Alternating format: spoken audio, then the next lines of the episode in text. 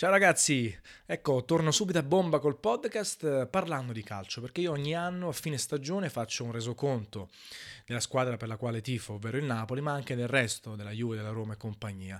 L'ho fatto sempre testuale, questa volta ne approfitto, lo faccio sotto forma audio, anche perché ho apprezzato una cadenza più sostenuta per il podcast. Allora, vorrei mettere subito la parte stigmatizzare, demonizzare e lasciar perdere tutte quelle critiche e quei sfottò che ci sono che faccio anche io. Sì, il Napoli uno scudetto del bel gioco, però comunque è arrivato terzo, peggio dell'anno scorso. Siamo d'accordo. Vincere è una parte importante del calcio, ma non è assolutamente l'unica cosa che conta, altrimenti il 95% delle squadre di calcio al mondo non avrebbe senso di esistere e l'altro 5% che vince sempre non potrebbe giocare contro nessuno.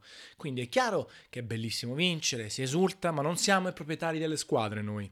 Non ce ne torna nulla, non abbiamo dei soldi e come dico sempre, non l'ho inventato io, il calcio è la cosa più importante delle cose inutili. Quindi fatti questi presupposti e con la volontà assolutamente di rivedere uno scudetto dopo 27 anni dall'ultimo di Maradona, io sono estremamente felice della stagione del Napoli. Innanzitutto ha fatto una serie di record, quindi ha fatto la sua stagione migliore di sempre in termini di punteggio. 86 punti, 50 gol fuori casa che è il record di sempre della Serie A. Nelle ultime 10 giornate ha vinto 9 partite, ne ha pareggiata una, quella in fasta contro il Sassuolo. Eh, ha portato 4 giocatori in doppia cifra, eh, questi 4 ragazzi terribili, Tridente più Amsic, che hanno fatto anche un botto di assist a testa. Ha giocato un calcio meraviglioso, fatto di tutti i passaggi di prima o con due tocchi, in velocità, in contropiede oppure con azioni manovrate, con sempre un 60% e oltre di possesso di palla, con 30 tocchi e poi un gol, con partite spesso e volentieri finite con 2, 3, 4 gol. Eh, quindi una roba fuori di testa che è stata ripresa più, eh, più volte anche nel calcio estero.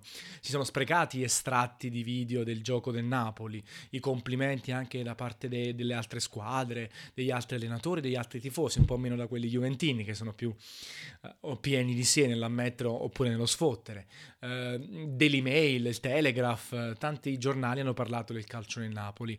E io non so voi, ma io vivo le partite di calcio come se fossero quasi sempre singole. È ovvio che poi nella fase finale del campionato, nelle ultime 10 partite, ci si gioca il posto in Europa, lo scudetto, la retrocessione e quindi ogni partita eh, viene incastonata rispetto alle altre. Però per me guardare il calcio è un momento di svago, di divertimento, mi, mi, mi definisce il mood della settimana. Se il Napoli perde la domenica, eh, mi intossico il lunedì. Se vince la domenica, guardo i video, sono allegro, gioco, vado a cena fuori e affronto l'inizio settimana con più gioia. Al di là del fatto che adesso le partite stanno spostando il sabato, poi l'anno prossimo ci saranno ancora di più il lunedì, quindi sarà un casino. Però tendenzialmente per me la partita di calcio, soprattutto di campionato, è sempre singola, sempre fine a se stessa, sempre un momento di divertimento. E io quest'anno non posso davvero dire niente al Napoli mi ha fatto, come si dice a Napoli, in città a ricreare, anche perché sono nato a Napoli, eh, legato alla squadra eh, e alla città stessa. Vedo un po' non un riscatto, perché è una cazzata associare al calcio il riscatto di una città, però lo vedo come qualcosa di più profondo rispetto magari a qualcuno che tifa una squadra molto lontana, no?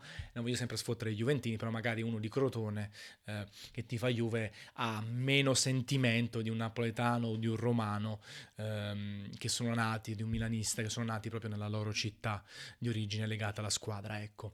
E parlando della Juve, c'è poco da dire, ha meritato ancora una volta il campionato? Assolutamente sì, c'è poco da dire, è stata brava nelle partite con le squadre eh, inferiori di categoria, inteso come di bravura, a vincere anche 1-0, a soffrire senza subire gol e a portarsi a casa questo campionato.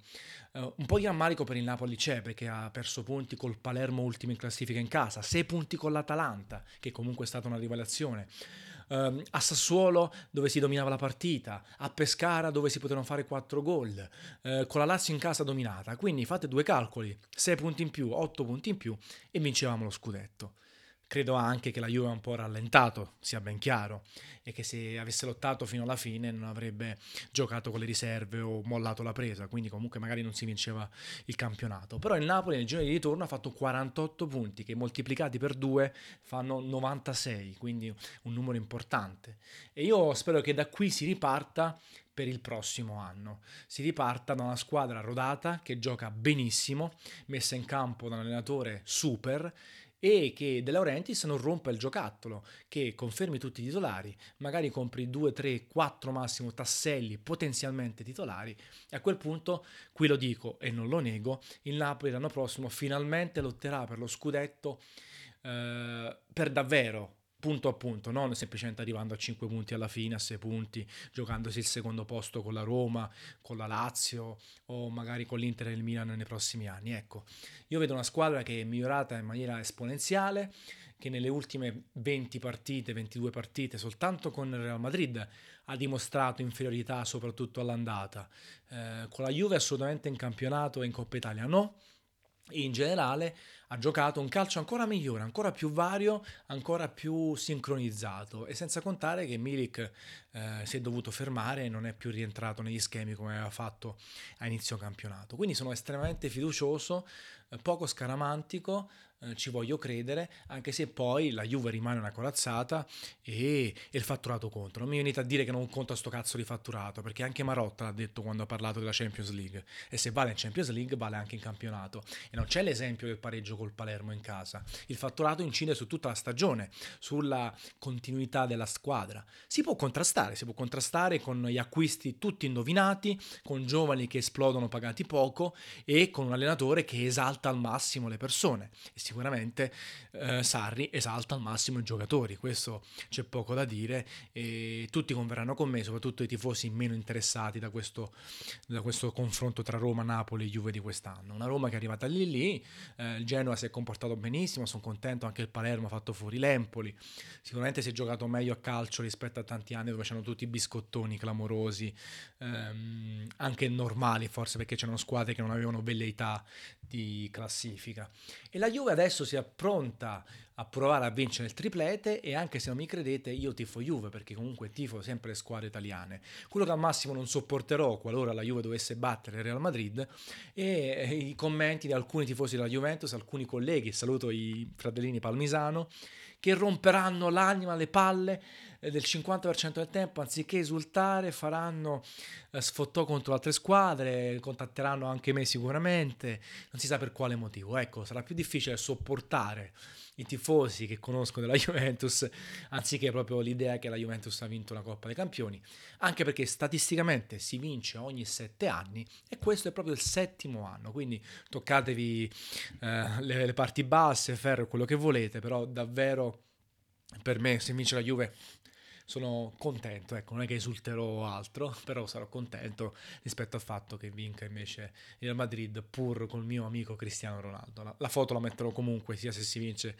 che si perde, mi inventerò una frase adatta allo scopo. Ecco, quindi, ehm, come ho detto prima, il calcio è la cosa più importante delle cose inutili, divertitevi, giocate, appassionatevi, non c'entra nulla, esultate, tifate, siate tifosi, poi lo sfottò sui social ci sta la grandissima, ci mancherebbe, però non venite a dire che non posso essere soddisfatto quando lo scrivo anche su Twitter del Napoli, perché è stata una stagione eccezionale, la quale sono rimasto estremamente soddisfatto e citato, e l'unica cosa che mi fa arrabbiare è che devo aspettare adesso due mesi e mezzo per vedere di nuovo il Napoli in partite ufficiali, sperando che continui a giocare come ha finito questo campionato. Quindi vi saluto, una capata in bocca e da parte mia, forza Napoli sempre!